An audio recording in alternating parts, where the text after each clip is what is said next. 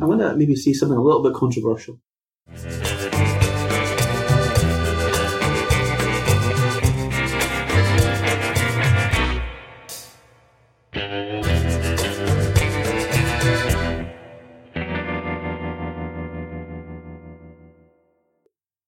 So welcome to part two of Fencing Podcast, episode four. Uh, I'm Sean. And I'm Gavin.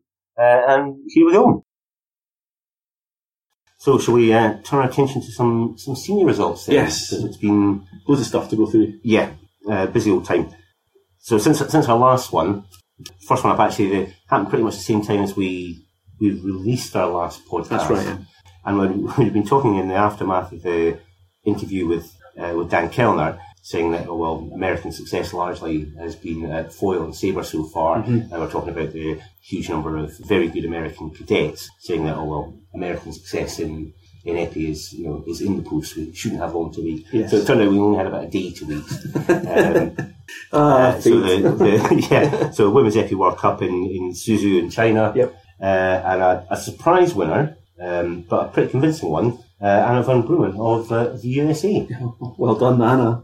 Um, yeah, I mean, wasn't really ranked. I mean, she, I think she was ranked 180 something from the world going into the competition. Really? Yeah, and Amazing uh. Sweat sweat through the field uh, to, to take first place. Um, beat some beat some very good fencers along the way, and uh, yeah, uh, a delightful triumph for Mhm. for American American épée. I mean, there's, there's some pretty good. I mean, I'm just having a quick flick down to the list just to remind me of some of the names, and yeah, there's some of the big ones are there. Yeah, I, I don't think there's anybody Yeah. anybody missing that I could I could really spot, but Yeah. yeah, it was a a grand day out. Again, sadly, no no live feed for that one, so I've, I've not seen any of the actual action. But. And it's always just a shrug. I mean, we don't know what she we what she fenced, so it's like, well, I haven't looked. So yeah, so uh, hard hard for us to tell, Mhm. but whether it looked great or whether it looked rubbish, it's uh, it's still a World Cup win.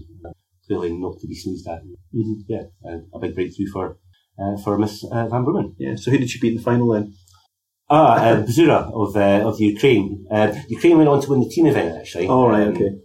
So uh, yeah, again, so reasonably well established. Yeah. So Russian Logunova who'd won first women's World Cup of the season. Uh, I can't remember where it was now.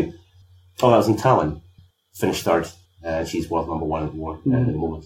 So while I was slightly uh, scathing about how, how old she is, or 36, um, yeah, she was world number one and uh, winning, pretty handy. winning, winning in medal. Yeah, she's- she's pretty handy. Uh, maybe, maybe a bit of life in her, yeah. Yeah. A we, we don't want to mention our favourite Hungarian Oh, again, do we? Yeah. yeah, but we'll not, we'll not. And then obviously we've got a Korean there at number f- at number well, yeah, in the, in the song as well. Do we know who who beat who here uh, in the semis? Yeah, Bzura beat uh, Logunova in the in the Right. semi-final. Okay. Uh, and Van Brummen beat uh, beat Song in the other semi. Wow. Okay. Cool. And uh, a, a close final score was 15-13, I think it was. right. Okay.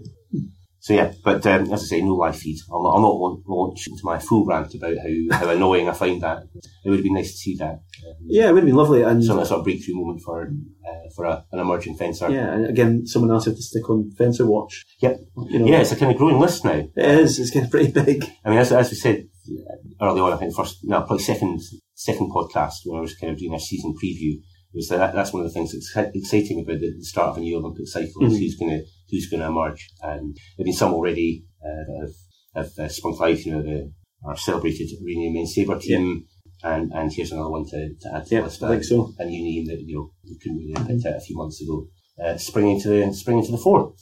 So that's that's about all of to report on on Suzhou. Suzhou. And again, on the basis that we don't have a whole lot to, to watch and, and comment on. Yeah. Right. So what do we have next? We've got Buenos Aires, the men's épée uh, Yep. World Cup. Um, just quickly get some results from that. So I've got to hand. We have. Yeah. There we go. So And again, Buenos Nothing. Aires, how much live feed have we got there? zilch. Zilch, absolutely nothing. Nothing. You managed to find one tiny little bit of footage for the, the end of one of the semi-finals. That's right. It was uh, someone had recorded it in the crowd on their phone. Yeah, so high, high quality stuff with uh, Mhm. detailed and insightful commentary. And uh, thanks to that guy, by the way. Yeah, yeah, see that was something. something, yeah.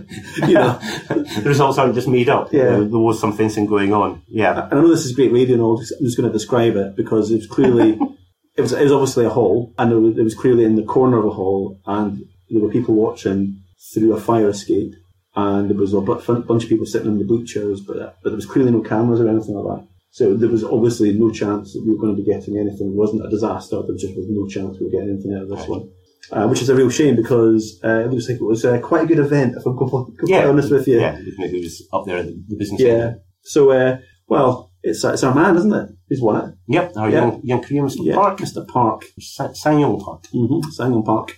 And he beat uh, Marco Fichera, um, who actually I wasn't that familiar with, if I'm completely honest with you. Right. Uh, so it was nice to see him actually fencing in the semi against Yannick Borel. Mhm. Um, because you got that, he was quite sort of, quite interesting fencer, quite sort of dynamic, Yeah, quite active. uh, quite active. Um, hard, hard to do a whole lot of attacking and pressing against Borel. Yeah. So you're going to spend a lot of time going backwards and loitering near the back row, back back line. But the bits I've seen of Sherry does that does that very well. hmm Keeps keeps the opponent who's, who's pressing, guessing and working hard. And, yeah, so- And I, I thought Borel looked like he just didn't have an answer to him. Because it was quite comfortable. I mean, the Borel comes back, but it, it was quite comfortable when I thought.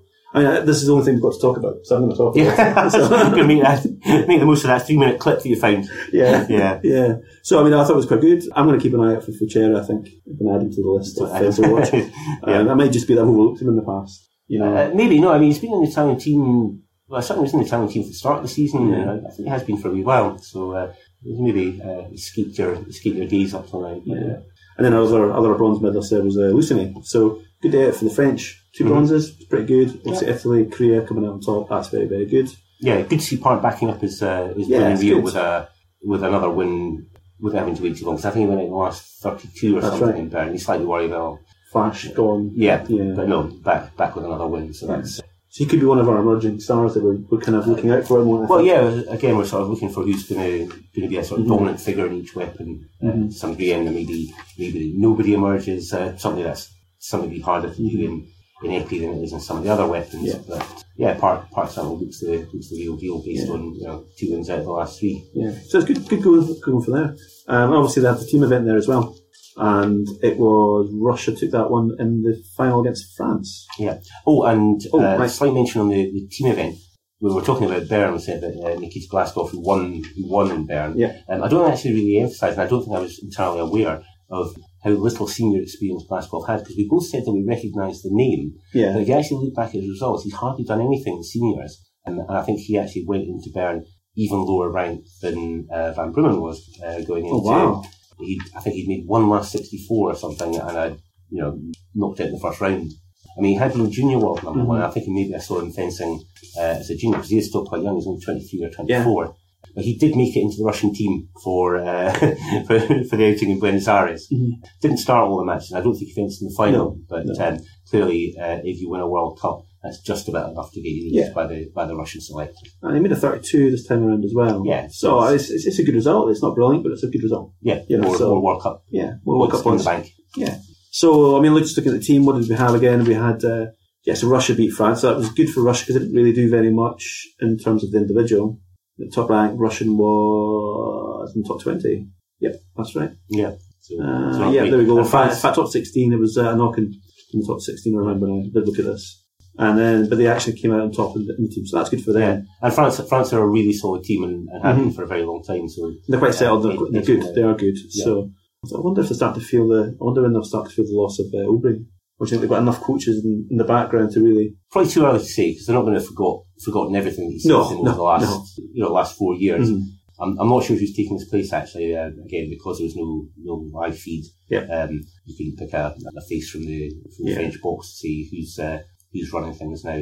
Uh, I suppose that is the kind of thing with French fencing. There's so many fencers, so many coaches that, Yeah. in terms of continuity, all right, losing somebody like Obi's uh, is going to be a loss. But they're not going to be scrabbling around going, No, no. oh my god, who, who, who Yeah. we, don't, we don't have anybody else. Mhm. So there'll be somebody who's stepped up. So, um, yeah, we can rely on having a bit of continuity in, in French fencing. Mm-hmm. And just have a quick sort of run up to the final. There. You know, to get into the final, uh, France beat Hungary. It was quite a close match, and well, we're- guessing it was quite close. The scores were uh, 43-36. But the Russia beat the Czech Republic. Yeah, because we, we mentioned, how was it? 'Cause it was a Czech fencer that finished second at one of the Junior World Cups. Yes. And we sort of said, hmm, Czech Republic, not, not a fencing powerhouse. And yet, yeah, here they are, semi-finals at senior, Yeah, senior and, World Cup. I mean, I'm, I'm dredging my memory, but they have produced the odd good FPS, the Czechs, Right. but not loads. If you know what I mean. Yeah. So they, they're producing them. They're competent. It's obviously that kind of uh, Eastern European area, so there, there is some fencing out there. So. Yeah. But the interesting thing about the Czechs, they beat my favourite team. They beat the Swiss. So, Just want to get that off my chest. so Yeah. I, I'll, I'd offer some consoling words, but I, Yeah. I, I can't. Yeah. So one of those days where flamboyancy doesn't win. Eh? There we go.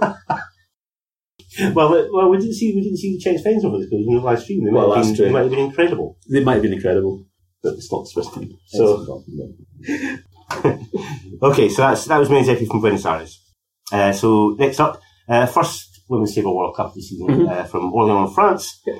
And God bless the French, they do do a good live stream. Um, Yeah. So we had uh, all four pistes live streamed from the last 64 onwards. In- intelligent sounding commentators and um, yeah, lov- lovingly presented. yes, So that that looked great. So the a kind of side story in this one as well was that it was Ariana Errigo's first outing at the Women's Sabre World Cup. oh yes. So as Um, right. So uh, kind of mixed weekend for her. Uh, had defence the pools, goes in unranked, uh, won three, lost two, I think it was in her, her pool, won her last 96 fight, her sort of preliminary D, um, and then the last 64 she got an absolute thumping off Poznia, uh, yeah, Sofia Pozniakova of Yeah. Russia, something, something about like 15, 4 or 5. But, you know, if we were looking forward to Errigo sort of switching to doing some sabre Yeah. and just sweeping through the field in a sort of majestic fashion, um, I think it's pretty clear now that, that that's not going to happen, or it's not going to happen immediately. No, It's early days, it's first outing. She's got some World Cup points now, so she'll no longer be turning up as the as the 999 in pools. But yeah, she looked, against Poznikova, she looked like a foilist uh, with a sabre in her hand. right, okay. So We uh, don't, we don't see very much of that these days. I mean, do you remember what she was like in the pools? I didn't see it because Oh. that, that wasn't televised. It was only the uh, it was only the last 64 Mm. overs that was, that was streamed. And yeah, the other thing to mention about this before we actually get into the sort of business end of it was it was a uh, good to see from a British perspective. It was a very young British British squad Yes. in in for that event, including including three sort of local ones for us for us Scots uh, from Salle Ossian, Sarah Jane Hampson, Jess Corby, and Kate. Uh, old what's, what's, her, what's her surname again? Deacon. D- Deacon, that was it. Yeah, Yeah, sorry, I was struggling, Deacon. struggling with the name there for a moment. Okay. So, um, so yeah, good, good to see them there, uh, making the sort of first steps in senior World Cups and um, a couple of other young Brits as well. So uh, they didn't exactly set the world alight with the results, but important and encouraging that they're Yeah. that they're going to these things.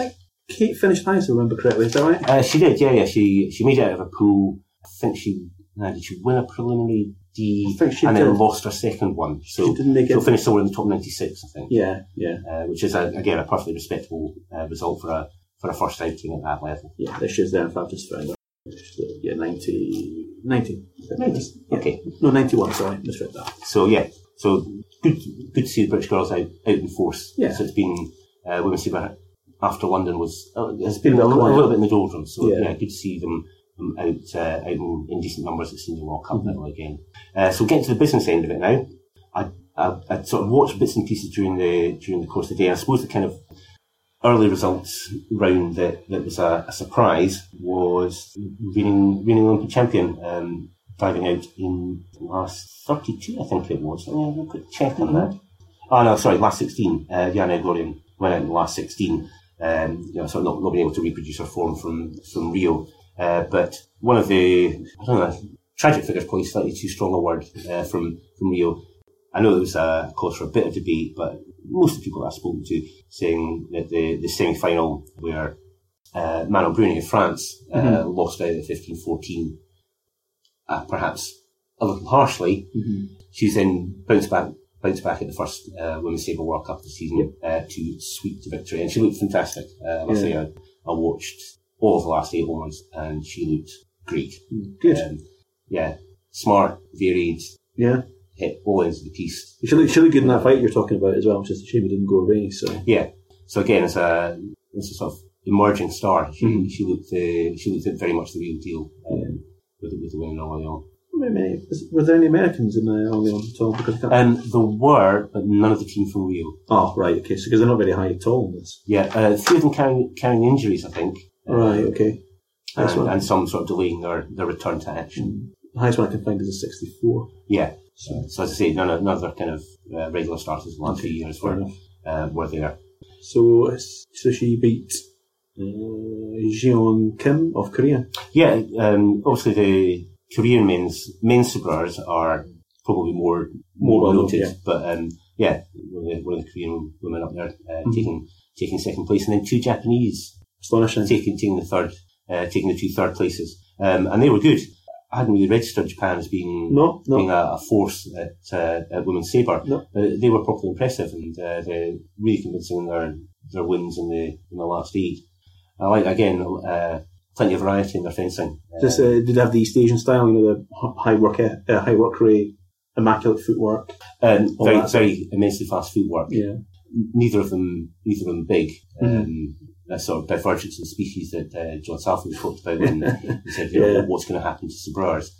They, they were definitely in the sort of uh, smaller, more compact, Mm-hmm. compact, but immensely mobile range of, of that, of uh, you know, the type of sabreurs that you might you might see Yeah. being successful. So they, they, they were good value as well. Mhm. I enjoyed watching them. So that, um, and again, thank thank you to France for your determination to bring a quality live feed to the to the, your adoring public. Yeah. I, I mean, I'm going to have to double check because I haven't had a chance to watch any of this, so I, I think I'll need to at least watch the finals here. Yeah, I mean, uh, definitely worth it to, to watch uh, Mhm. uh, Brunet and form. Oh, cool. Really impressive. Definitely. We'll do that. Uh, and I think our next one is uh, is men's sabre in Győr in Hungary. Oh no, no, we should have a men's foil one. Oh. you skipped one. Have I? Oh, is it Tokyo? Yeah, Tokyo. Really, really surprising. Now, I might have almost forgiven Buenos Aires because um, didn't have a live feed. Uh, yeah, um, the one in China. Yeah. But I could not find a live feed from Tokyo, which I, I was really, really surprised and disappointed with. Mhm.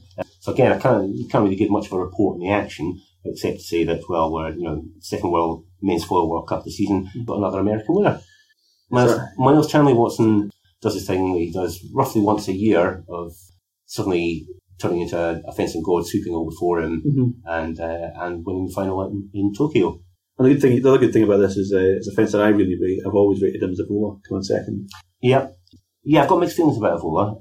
Does some lovely stuff, but the fact that he's been so close so often and so rarely turns into an actual win again in Tokyo, finishes second, kind of bothers me that he's not he's not really quite the real deal. Well, obviously I like, I like guys who come second. Ah, yeah, yes, clearly. I like guys who come second. That's what it, that, that's what that's what it is. I think. I just like the way he fences. It's something I just like the way he fences. Yeah, I agree. I mean, it's it's nice to watch. Yeah. it doesn't turn into World Cup wins and Grand Prix wins nearly often enough for for my for my taste. Mhm. I mean, he's sitting about what fourth, fourth or fifth in the world rankings. Yeah. He's consistent. Yeah, Definitely yeah, consistent. absolutely. You know. Yeah, You know. yeah. I'm not quite sure why. Yeah, the fact that he should win more.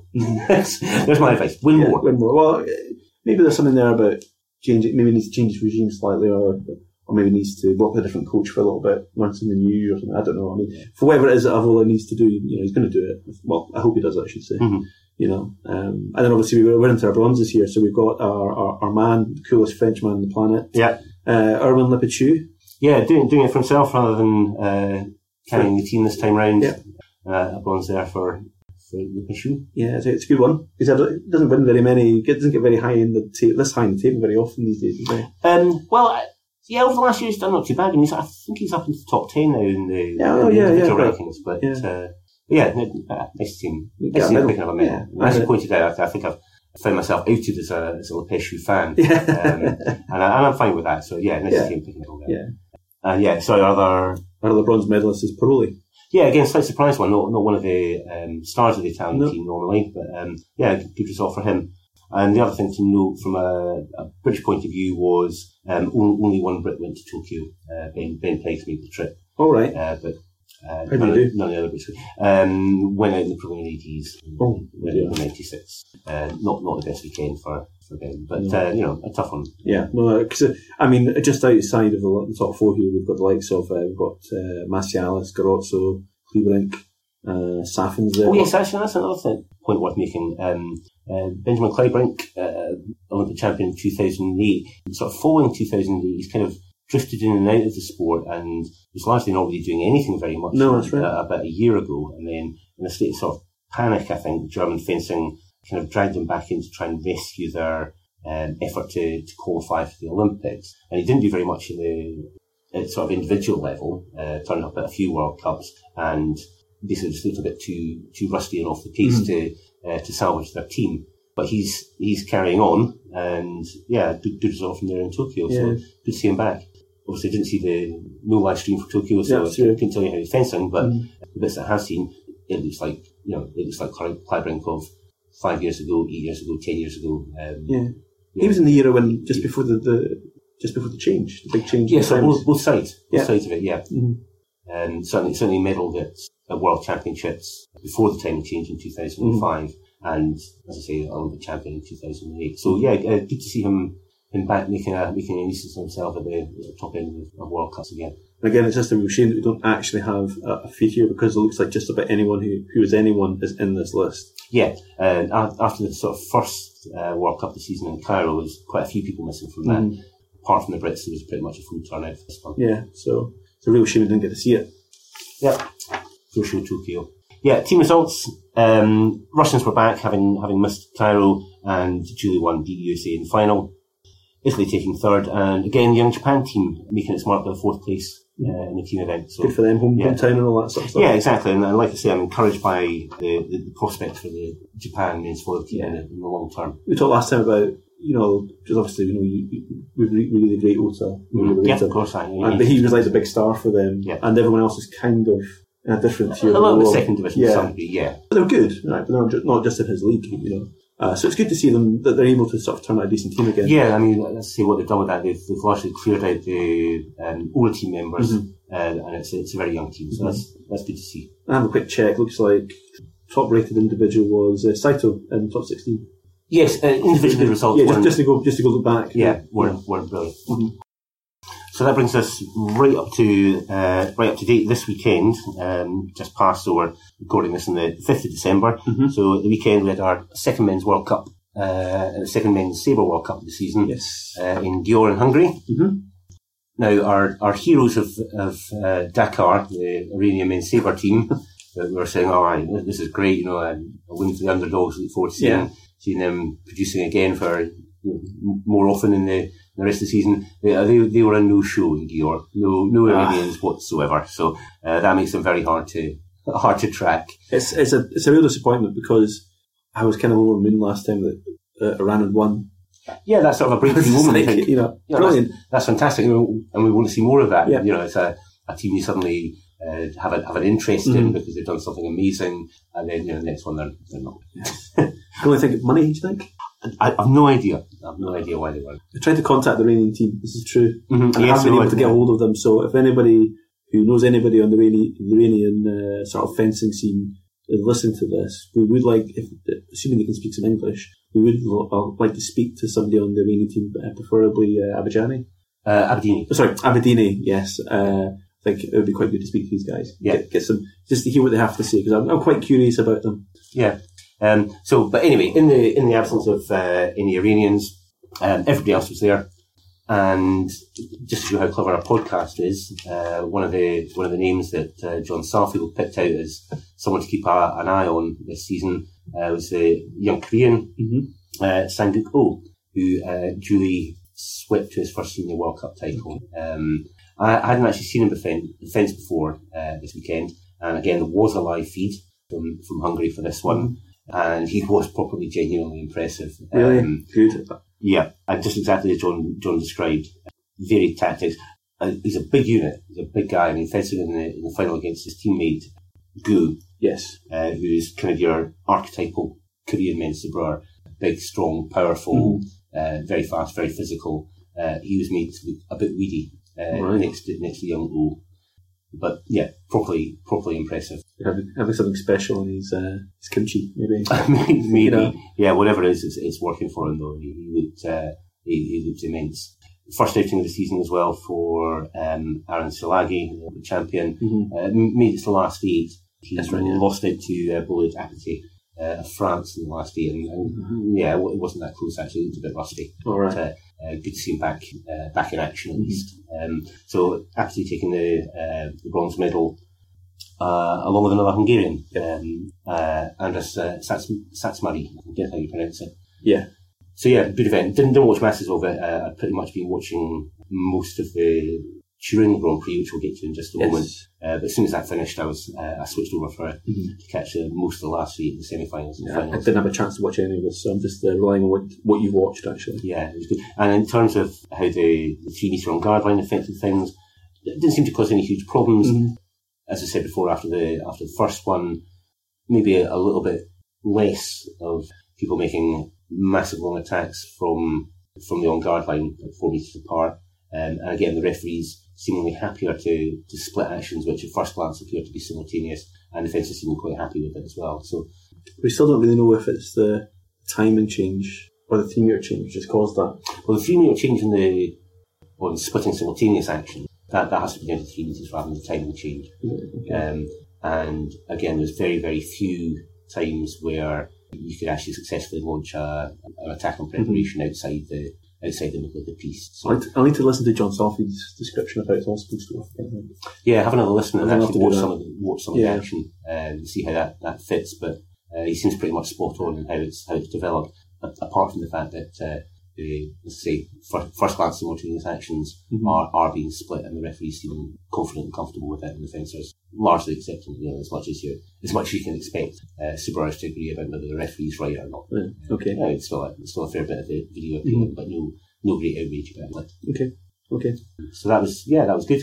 Team event on the Sunday. I didn't watch any of this, uh, I must admit, uh, but uh, an Italian win.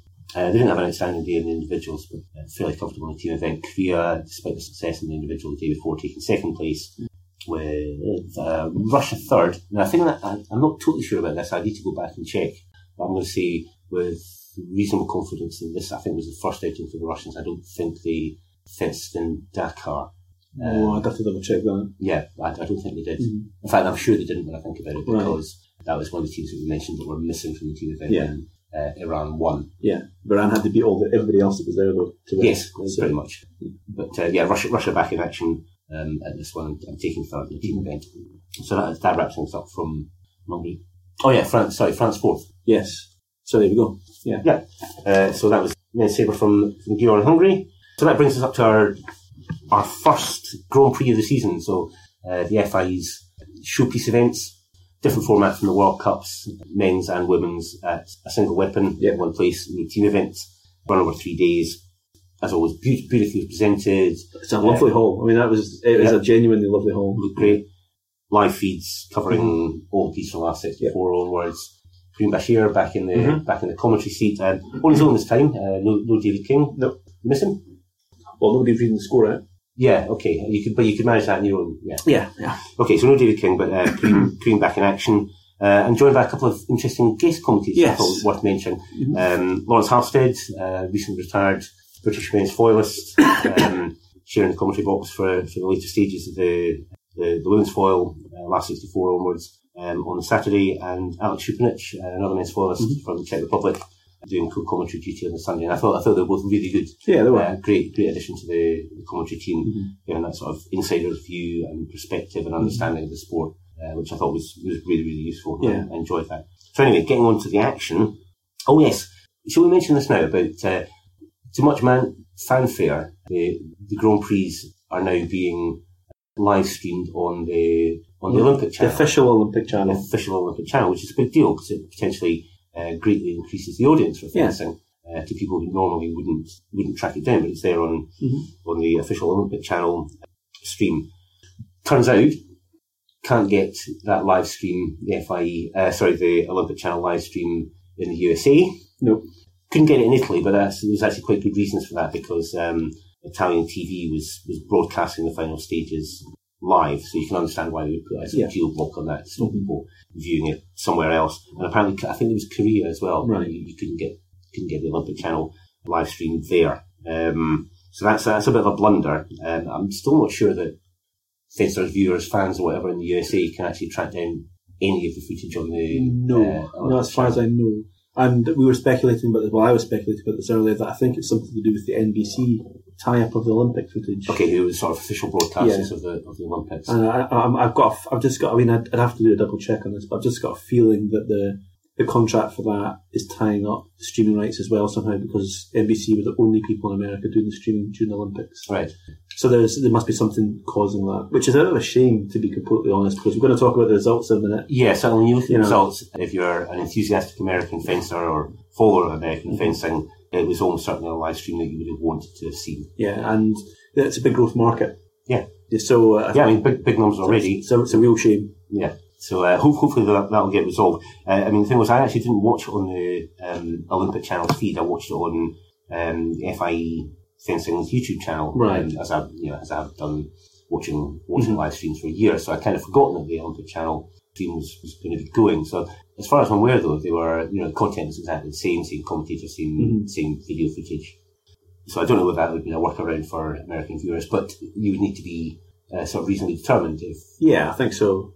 Or, or, if didn't realise that that was the case. there are guides out there for how you get around geo blocking. Not that we're going to recommend that anybody does that. Not encouraging that, No, no, but but but it's still a shame because it should be this stuff should be easy. And, yeah, yeah, and- and- the whole thing about making making the sport accessible to as wide an audience as possible. Yeah. So that's a, um, a bit of a fail, and hopefully one that can be can be resolved before yeah, and it's, before the next uh, Grand Prix happens. there's still a lot of good though. There's still a lot of good stuff to say about this because the FA are moving in the FIE are moving in the right direction.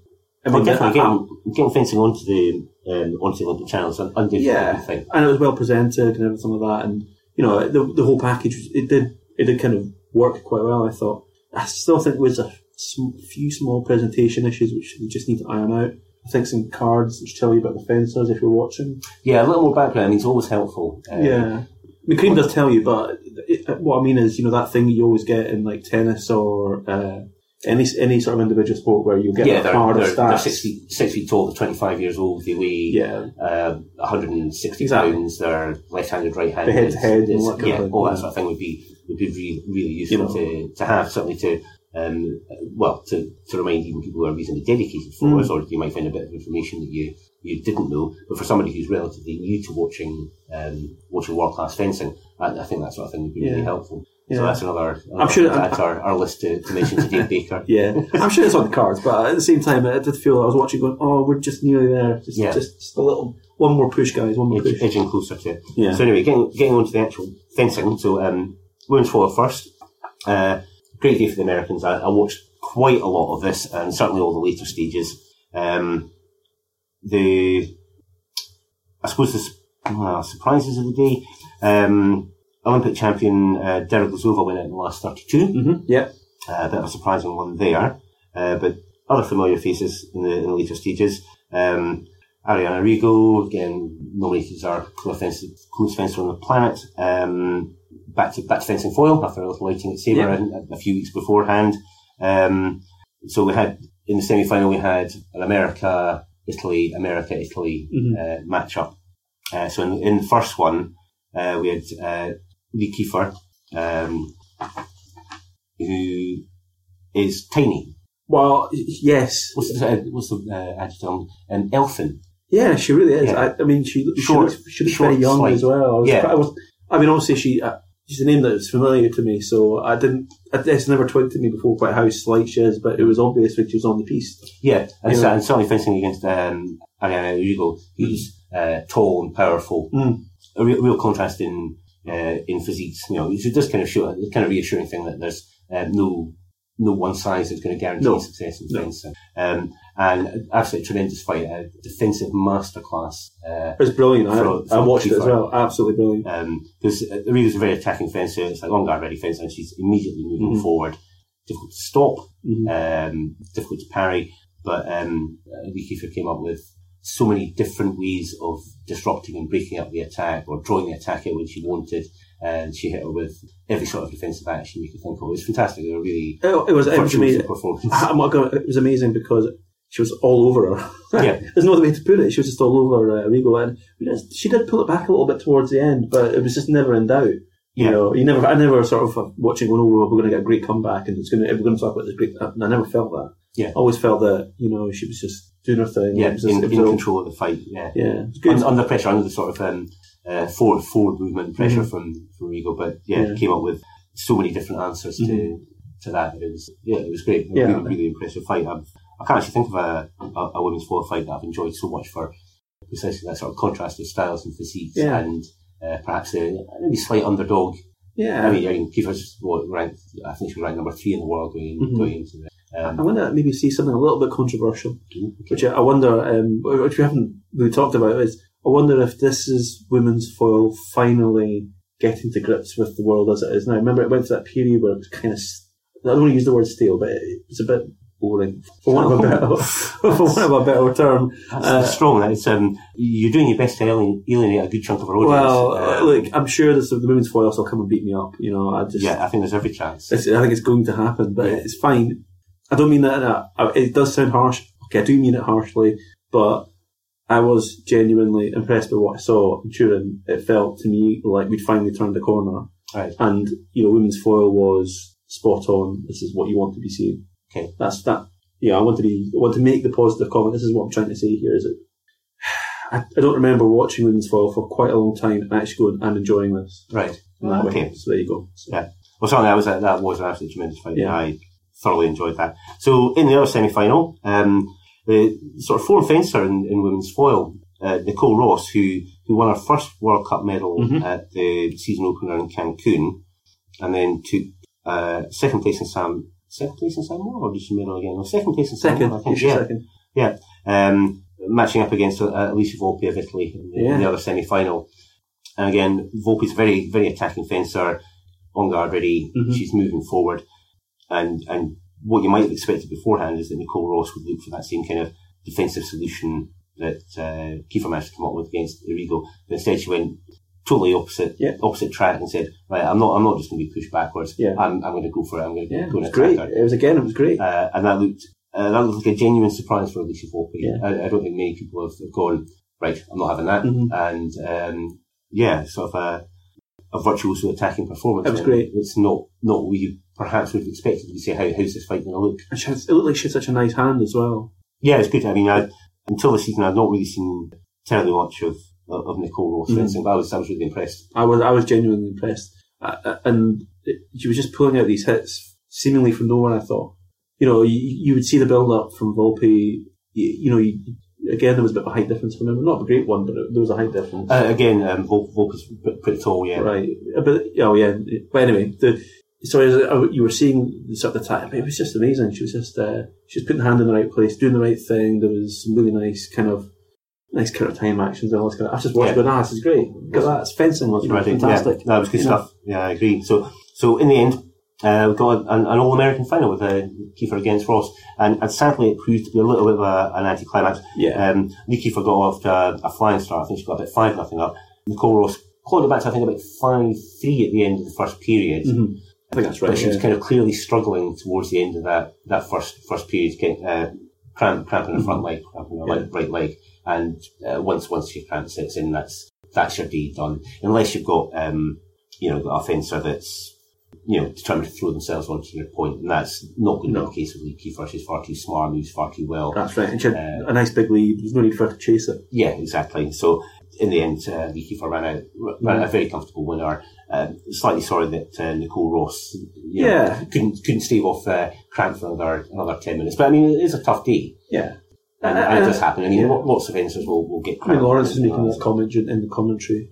You know, you, this happens. You know, it's a big, it's a big turn. It's Turin. You know, after all, you know, you've done a lot of fencing. It's you know, cramp happens. Yeah. we've all had it. You know, Yeah, uh, exactly. I you know, it's, so- it's, it's no fun when it does, and then Mhm. it's, it's, your your your day's done once that's it, Yeah. and you're not you're not going to make a miraculous recovery. to, to give got credit to Ross as well. She fought it out rather than just go, ah, that's it, over and done with. Yeah, she, no, she had to go. hand. Yeah, You know, she had to go at it. But Yeah, but yeah, to be honest, wasn't really going to happen No. by at that stage once you're No. once the cramp sets in your legs. You're, and I've never, you know, again, I'm just agreeing with you because obviously I've never seen Nicole Ross before, and you know, I've nominated her as like my uh, sort of beautiful fencer of the moment. Actually, Yeah, no, it's a Yeah. real, real good variety of uh, Mhm. stuff in the fencing. Yeah, it was uh, really good to watch. So, yeah, first uh, first Grand Prix. Mhm. Uh, that's the women's side. Uh, a, a triumph for USA. You know, yeah, nobody at home could actually watch it. So, it's a real shame because it's a it's a great day out. it is. I mean, it's sort of breaking that monopoly of what you usually expect to see Mhm. is lots of Italians and Russians in the Yeah.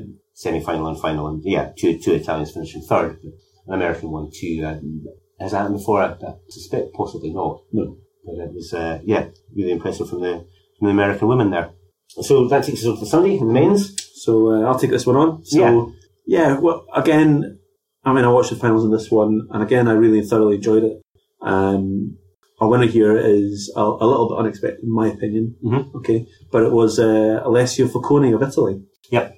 And Foconi is a quality fencer. We've talked about this offline. He is a quality fencer. I just still didn't think he would do this. I, I thought it was good. But I'm watching him fence and I thought he just looked tremendous, if I'm honest with you. Yeah, uh, again, loads of variety, uh, Yeah. big long attacks. Um, I was going to say a sort of circle flick to shoulder, but it's not really. He sort of sweeps the blade up and then drops the point on, and that was his finishing hit in the final. Yeah, it was a beautiful hit. Absolutely Uh, beautiful. And uh, yeah, sort of full modern mix of defensive actions when, when Yeah. you press backwards, sort of counter attacks, blocks, Mhm. parry riposte, a bit of everything there. And yeah, it was a real balanced performance from him. Yeah. Um, and like you say, uh, a slight surprise. I mean, he's been, I don't think he's been in the Italian team at World Championships before. Did make the starting lineup for uh, Tokyo in the in the Italian team there, but he's been sort of largely overshadowed by, if you like, the sort of superstars of Italian fencing. Yeah. And, and it's something we talked about. Um, uh, Italian Italian fencing produces superstars, and Foconi up till now hasn't really been one of those. It's been very good, hmm produced some some excellent results. I mean, he was second in Cairo at the beginning of the season, but this is his first his first big win. He did win the European Games last year, which is a kind of you know it was a multi-sport Right, okay. um, European only thing, which from a fencing point of view was kind of patchily attended. A few a few big names, but Mhm. really full strength teams from from all round. So I'm pretty sure this is the first World Cup or Mm-hmm. Grand Prix win, and did it in excellent style. It was really entertaining. Alex Massialas in second place Yeah. uh, fenced well, uh, but so I, I did watch quite a lot of um, this rather than rather than just the later stages, Mhm. and uh, yeah, Massialas looking as thoroughly efficient as he He always looks efficient. as he pretty much always does. But uh, yeah, well beaten in the final. Uh, Yeah, it was. Uh, I actually thought, I genuinely thought Alex would just win because he's efficient. He's obviously, you know, he's, right up there at the top. You know, Just one defence, he, he is still consistent. You kind of almost don't expect him to. It's always a surprise when he does Mm. lose to somebody. So when he lost the final of, of the, the Olympics to, to Garozzo, that was a surprise. Yeah. He, he looked so efficient against Richard Kruse in the semi-finals. And you just thought, yep, no, he's, he's going to power his way through. Um, and I think it does take somebody fencing outstandingly well to beat him. You know, if you, you need to be absolutely at your best to, Yeah. to defeat Alex Massialas. Because although he finished second here, his lead at the top of the world ranking is absolutely enormous. He's Yeah. got about the best part of 50% more points than anybody else. yeah, Uh, yeah. But again, Fulton just did look amazing. I thought, Yeah. brilliant. It was absolutely brilliant. And then obviously we've got our next big, uh, our next big surprise in uh, our next bronze medalist, which is uh, Hugo and Kim of Korea. Yeah, uh, uh, an almost entirely unheralded heralded, uh. And I think he was, what, 120 something from the world Yeah. going uh, going into Turin. Um, has, a, has a storming day and anything else. He did look thoroughly delighted to be there. It, yeah, yeah, it was great. I mean, I, sort of, I listened to the commentary on this one. He was a bit outclassed in his in his bronze medal match. I felt Oh, in the semi-final. in the semi final. Yeah, Yeah. yeah. Sorry, Ukraine. The semi final, he was a bit outclassed, and he went down like it was a bit of a pace thing, and he looked, he looked tired. Do you know what I mean? This is clearly not prepped for this. Well, well, certainly it's his first time um, having Yeah. having that long a run at, uh, at a Grand Prix or a World Cup. So, um, yeah, you can understand that he perhaps was Yeah. a bit done in by that stage. And then what you have is uh, the, the super efficient, efficient Alex Massialas Yeah. waiting for you at the other end of the piste. That's, that's not going to fill your heart No, with joy, is it? no. But because he just like because you know I, I expect I'm gonna have to go back now and watch his earlier rounds. I think. Mhm. To see exactly what he was like, because I don't feel that when I was, I was watching this going, really, this guy got to the Um, yeah, now, who did he beat in the last, uh, was it last eight, last 16? He yeah, he beat Castro in the last Yeah. eight. That's right. and fence fence brilliantly. I mean, what you would expect from a Korean fencer, incredibly fast, very mobile, Mhm. immense work work ethic and work rate in the fight, Mhm. um, and and well worth his win there. Yeah, so I mean, like, I mean, good on him making his getting a, getting a bronze medal. He just in that in that semi, he just looked a little bit done in. I felt it wasn't. I mean, it was uh, the guys were sort of chatting about this on the on the on the feed, and they were saying, well, maybe maybe he's got the bronze and he's just happy with that. I was like, no, no, he's not going to be happy with that. Yeah, I think once He's- you got that stage, he's- well, ooh, he's- not exactly. that much further, and I could win this. Exactly. I, I- I think he definitely wanted it, but I just don't think he had any gas left in the tank. I genuinely think that because he was. Uh, I remember watching this thinking, what's he doing with his arm? As he was running forward, he was going forward. He had that lovely sort of flowing sort of footwork that the Koreans have. But his arm was like pumping backwards behind him and forward and back. I was just like, what are you doing? You know, and I, I didn't watch it going, oh, I'm gonna have to watch the rest of his face" because I, I you got you got a pasting, and then that was that. You know, Nicely summarised, yeah. I, look, seriously, he's on. He's another one to put on the list to watch because he Yeah. he's came from nowhere. Literally came from nowhere. Got got a bronze in Turin, right? So we're, we're going to be watching it for that guy again. We're going to have to see if he does it twice. Yeah, it's Yeah. not just a, uh, you know, a single lightning Yeah. strike. Yeah. Uh, and the other, the other bronze medalist, Uh, it's, uh, Enzo Lefort. yeah, good to see him back. He's, uh, he looked an absolute superstar at the end of the sort of 2013, 2014 season. I think he was like second or third in the world there. And then his form since then has really been pretty disastrous. And I think this may well be the first time he's been on a, a podium at a World Cup or a Grand Prix is? Since then. Um, when he's fencing well, he looks absolutely fantastic. Uh, hugely athletic, massive long lunge. Mm. Great to watch. Yeah. But he's he's hardly been able to buy a win in a D for, for the last last wee while. And uh, uh, it was good to see him hitting some sort of form again. Yeah. It's nice to see him back up at the up at the interesting end of a of a, of a Grand Prix. Mm. It's interesting as well, just looking down through some of the, now we've talked about the, the finals here, looking down at the names. I mean, again, anyone who's anyone is at this event, really. Well, actually, um, Brits were there, um, although you, you will have to look quite a long way down the list to spot them. Uh, Oh, Richard yes. Kruse making his first outing since since Rio went straight in the last 64. Mm-hmm. Ben Peggs fought through the fought through the pools and actually fenced very well there, uh, and Yes. got a bye Very good. after that straight into 64 and, Mhm. and narrowly lost out against uh, against a Russian. And again, it was a young British squad Mhm. um, at this. Uh, no James Davis, who, well, his own words, uh, resting up for this one Okay. which is fair enough. And Marcus Mepstead again missing, still touring Central and South America, I think. All right. Okay. Uh, but ho- hopefully uh, those two will both be back uh, for Paris in the new year. But um, a lot of young Brits there, Bird, Lloyd, Minot, Birch, all either Mm. just out of juniors or still juniors. Okay. Um, and while, you know, again, none of them, you know, none of them stormed through to later stages, Mhm. um, it's good to see a, a young British Yeah. squad Okay. um, at these things and you know getting their getting the experience, getting the taste of what these things are like. And none, you know, none of them did disasters. They they all they all put in a decent stint for a, a first run at one of these things. That's encouraging that we've Yeah. we've got a big squad because having had the sort of focus on the on the team and Yeah, sort of just yeah. inside it for the last last few years, um, it's nice to see a, a young a young British squad Mhm. Getting its getting its foot in the door. Yeah. So I was looking, at, looking down through the, the, you know, the last eight and the, the 16 and, you know, obviously our, our Péchoux watch there, he's, he made the 16. Uh, Oh yes, and that's the other thing. That's um, uh, Baldini watched something that we've. Oh, uh, yes, we remember Uh, Baldini was back for for Turin. Uh, didn't do starting well. Made it made it through to the last 32 Mhm. But uh, yeah, good, good to know that he's not he's not disappeared altogether. You do get a, the opportunity to put in more entries. You're hosting a Grand Prix or a World Cup. So it'll be interesting to see if he he is then back in the fold for Paris when their, their numbers will be reduced down to, Yeah. to 12 again, or whether he's now deemed surplus to requirements. I hope not, because I, I like I like watching him. Yeah, fence. exactly. Good to see him. What was the event where he did the, he did the pre-event? He did the second, the satellite event. Was on, was that- Uh, that was in Cancun. There was a women's foil, Yeah. uh, the women's foil World Cup in Cancun.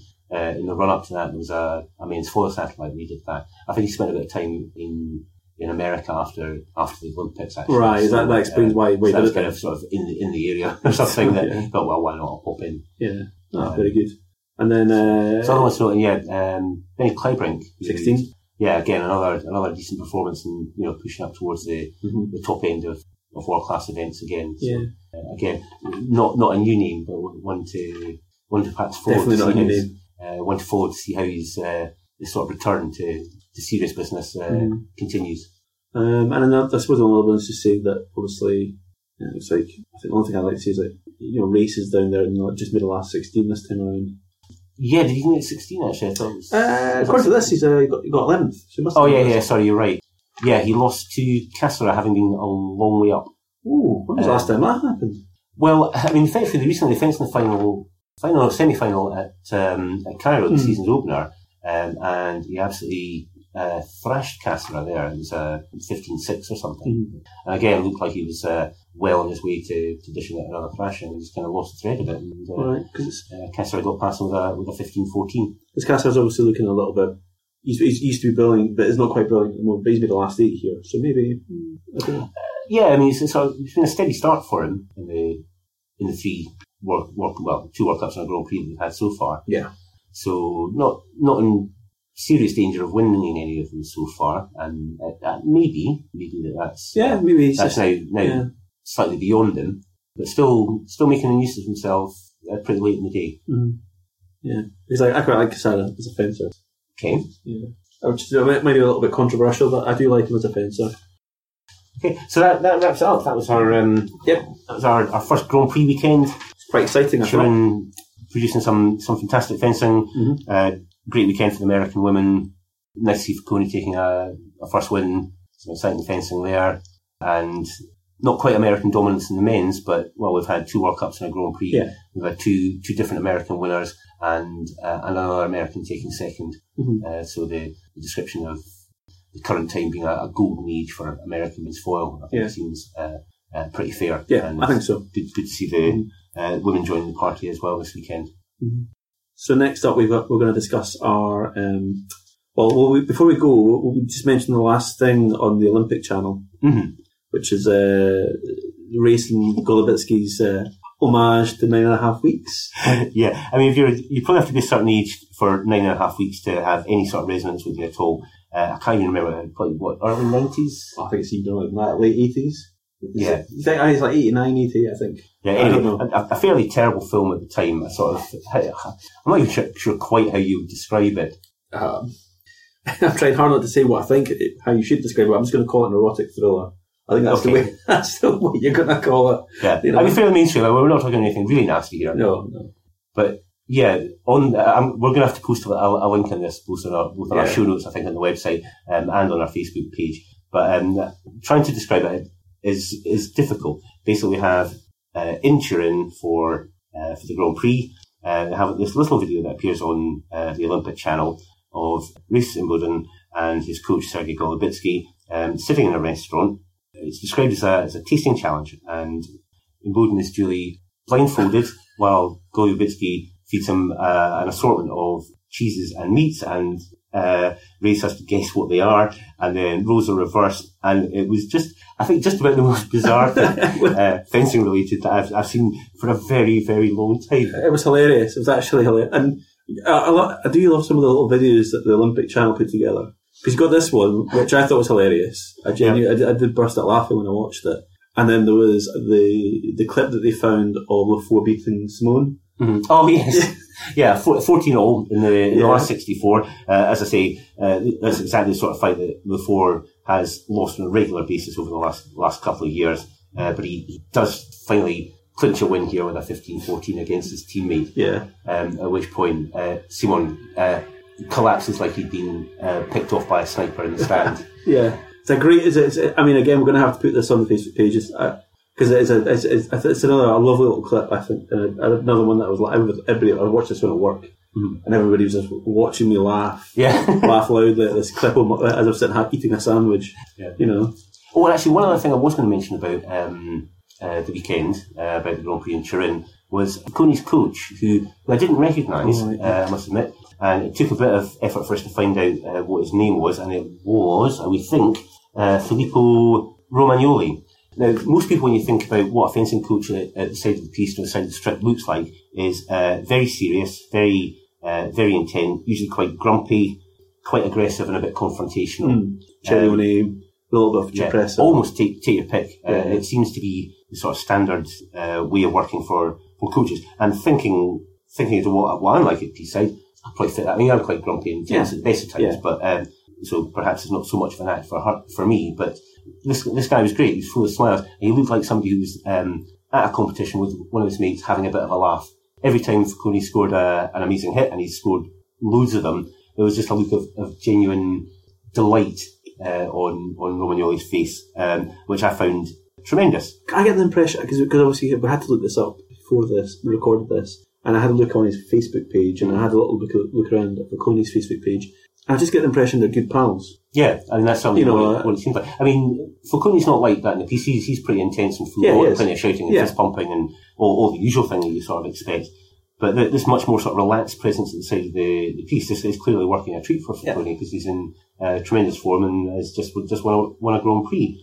And it did sort of make me think a little bit about how much of piste side coaching is is an act, and that we're now we kind of expect coaches to to act a, a particular way. Yeah. And when you see something like like this guy, it came it came as a sort of genuine sort of surprise to me. It was, you know, Yeah. I said, well, that's not what coaches do. yeah, exactly. I mean, I, it, I mean, I remember I know exactly what you're talking about. He was kind of smiling, and it was a, it was a genuine chemistry between the 2 Mhm.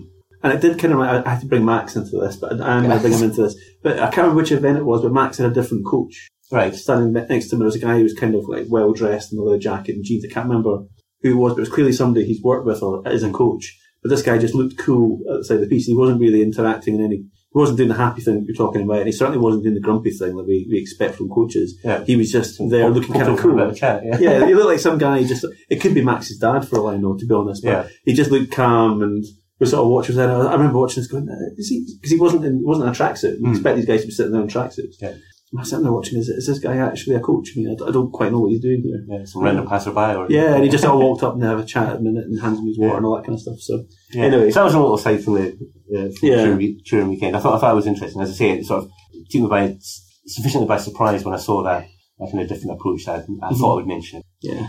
So anyway, So we've got a couple of small things to sort of just close off before we finish up. Hmm. Um, so you posed the question, what makes beautiful fencing? Yeah, no, I- I did pose this question on our on our Facebook page, and I didn't get a huge response. I then um, shared it on my own Facebook page and got you know twenty times as many replies. And it's clearly a, a hugely subjective thing. Mhm. Um, quite a lot, of, a lot of love for a variety of fencers. Uh, Daniele Garozzo got He's the man of the moment, I think. quite a lot of quite a lot of mentions. But again, probably not a name that you would have particularly chosen out even a, even a year ago. Yeah, yeah, no, I agree. But amazingly, uh, winning winning the Olympic gold medal probably makes your, your fencing seem a, a great deal more attractive. Yeah, well, and, and then obviously everyone's your fan. And Yeah, commas that's right. that, Yeah, they've been your fan forever. And yeah, I'm still, still trying to work out what it is that you know fences that I like watching, what it is about them that I struggled with this. So, Yeah, I, I think it is very hard to, to put your finger on. But the only thing that I could think of when I think of the various fences I like watching with different weapons, the things that delight me about their fencing is usually a relatively classical technique. I don't want to say anything too weird. no wackiness. Yeah, No. I'm not really a big fan of wacky.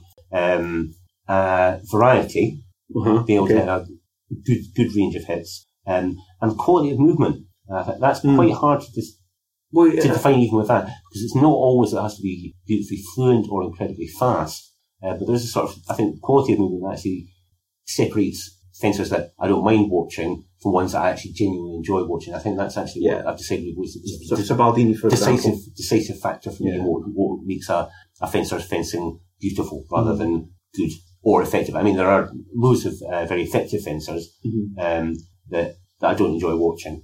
No, I, can, no, I can admire their efficiency, Yeah. but it's not the same as actually Yeah, I- and I, and I, I agree with that. I mean, like, I, I just threw out Baldini there as we were sort of speaking because if you're thinking about sort of in the modern era, which is the other the other sort of caveat of this, Mm. um, of offences that you enjoy watching for loads of different reasons, Baldini's is one of the first ones that comes to my mind. Yeah. You know, because I do genuinely love watching, but this is one of the reasons I'm a bit sad might be believing us. You know what I mean? Going to do something. Yeah, else. hopefully not. Or encouraged, Even- encouraged by his presence in Turin. Yeah, because he's just he's just a beautiful fence. I mean, when he was one of the All Stars, absolutely my favourite one to watch. Yeah. so smooth, calm. Well, not always calm, but you know. Yeah, quite excitable, but yeah. excitable. But but but but there was just always something about him. It's a kind of aura and um, a, seeming sort of self belief that Yeah. uh, whatever he did would would work, and he would do things that were surprising and didn't necessarily make sense. Not to the point of being wacky, Yeah, but but no, definitely Baldini's not wacky. He's, he is very classical in his approach. Like Joppich, somebody said Joppich. Okay. yes, Right now, I don't like Joppich's fencing. I'm going to be straight up there. I, I've been complaining about how bad I think Joppich actually is for a long time now. He's ruthlessly efficient. That's the best way of describing him. He's, he has changed a lot, Mm. Yeah. to be fair. yeah, he's gone through sort of various phases of his fencing, and and I I wouldn't describe his fencing as beautiful, but I I do enjoy watching him. He's certainly he's not he's not one where I go, oh my god, that's horrible. I'm, I'm, I can't watch any more of that. Whereas there are others that.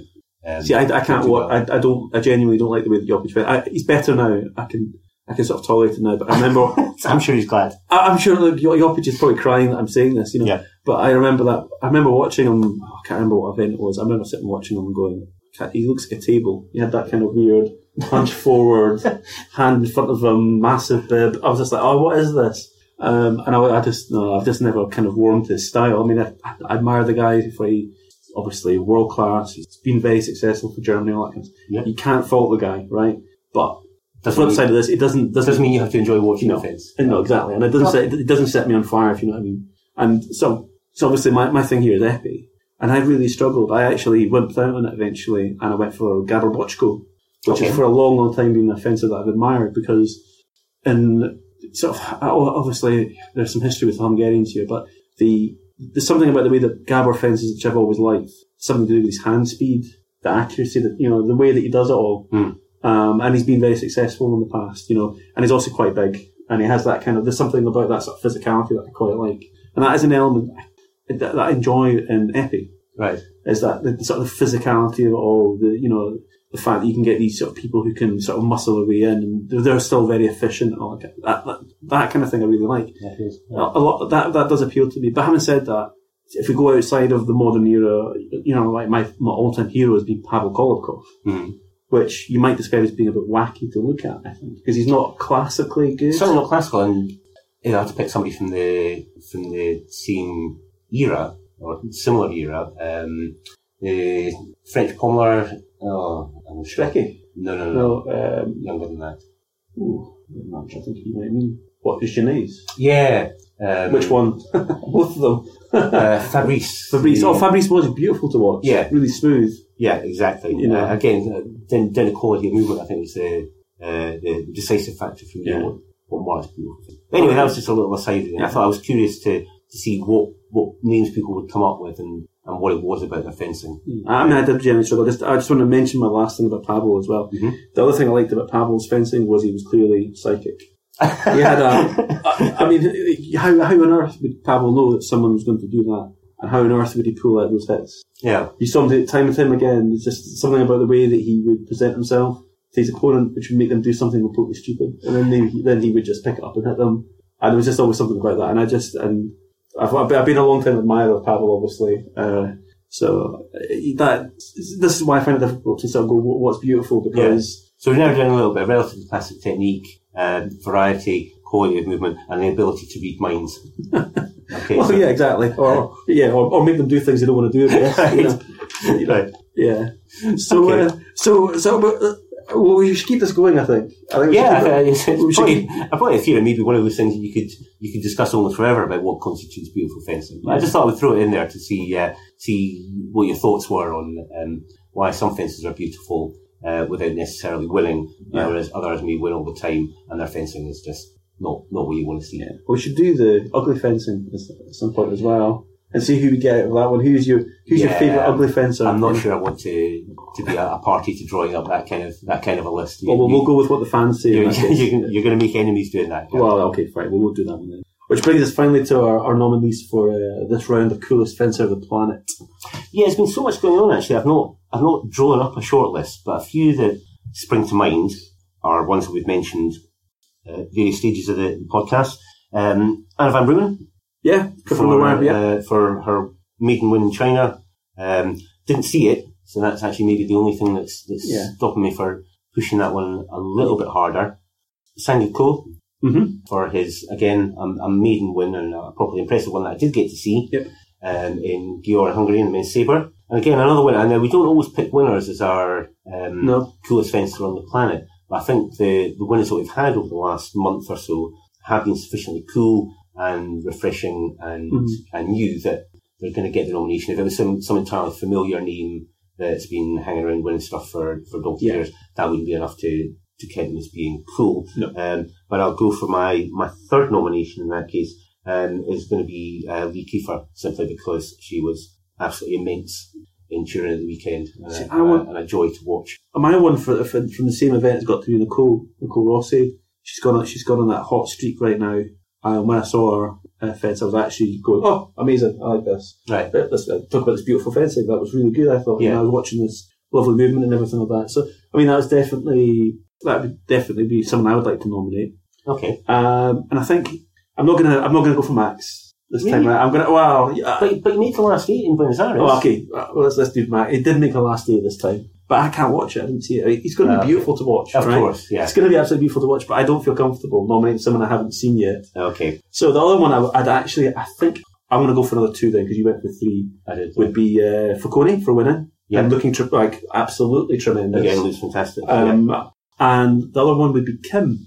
I know I Ah, saw okay. him. I, I know I saw him, and I wasn't impressed with what I saw. And, you know, but, Yeah, yeah, all the cameras, he looked like he's, yeah. he had his, he had his pan locked in, and that was it. He was, there there was nothing left in the bottle, you know. But all I've heard about this is that it was a great run and genuinely impressive in the lower rounds, and you saw more of that than I did. I Uh, yeah. So uh, I think I think it would be nice to nominate Kim. You know, I like the underdog story, so you know. So what do we think? Okay, well, um, I, I probably kind of slightly sort of pressed my, pressed my case for the the previous one. So I'm, I'm and as I say, because I've I didn't give a whole load of thought this time round to who was the who would make sense to, to nominate the coolest fencer on the planet. I'm, I'm going to let you make the executive decision on who who gets the the much coveted coolest fencer on the right, planet okay. award for For this round. podcast for this one. For So this it's a one. one time only offer, guys. So make the Okay. most of it. Don't I'm- miss out. Well, that- okay, I'm going to go for Rossi then. Uh, Ross, Ross, yeah, cool Ross. yeah, Yeah, no, I think it's, uh, it's a perfectly good call. Uh, Yeah. He's been in tremendous form this season, and uh, again, a fencer making making a breakthrough and then backing up with a, a series of other results, and, Yeah. and uh, really, really good to watch. yeah. Because we did say one to watch, and it looks like we're right. Yeah, So that's that's the coolest fence system round. Nicole Ross, well done, Nicole. yeah, congratulations. So I think that about wraps it up this time. I think so. Um, next podcast isn't going to be until sometime in the new year, Right. uh, since we're comfortable in December. Uh, but I think there's another two Grand Prix before then. I think uh, épée and Doha and uh, Sabreurs um, going to Cancun. They're going to enjoy that. I- I'm sure they will. A bit of a bit of, We won't. uh, a bit of winter sunshine, but presumably with it being a Grand Prix, there will actually be some live feed and commentary and live results and actual useful stuff to let us know what's going on this time. Right? Well, I pointed out that in the FIE magazine screen, they did say that that was going to be the case. Excellent. They actually say that in the article. Okay. So Well, every Grand Prix get coverage. So we know that this time someone is going to turn on the electricity supply. We know that. Thank goodness for that. You know. Well, that's something to look forward to. Um, have a very good Christmas, everyone, uh, Yes. and we'll see you in the new year. Yes.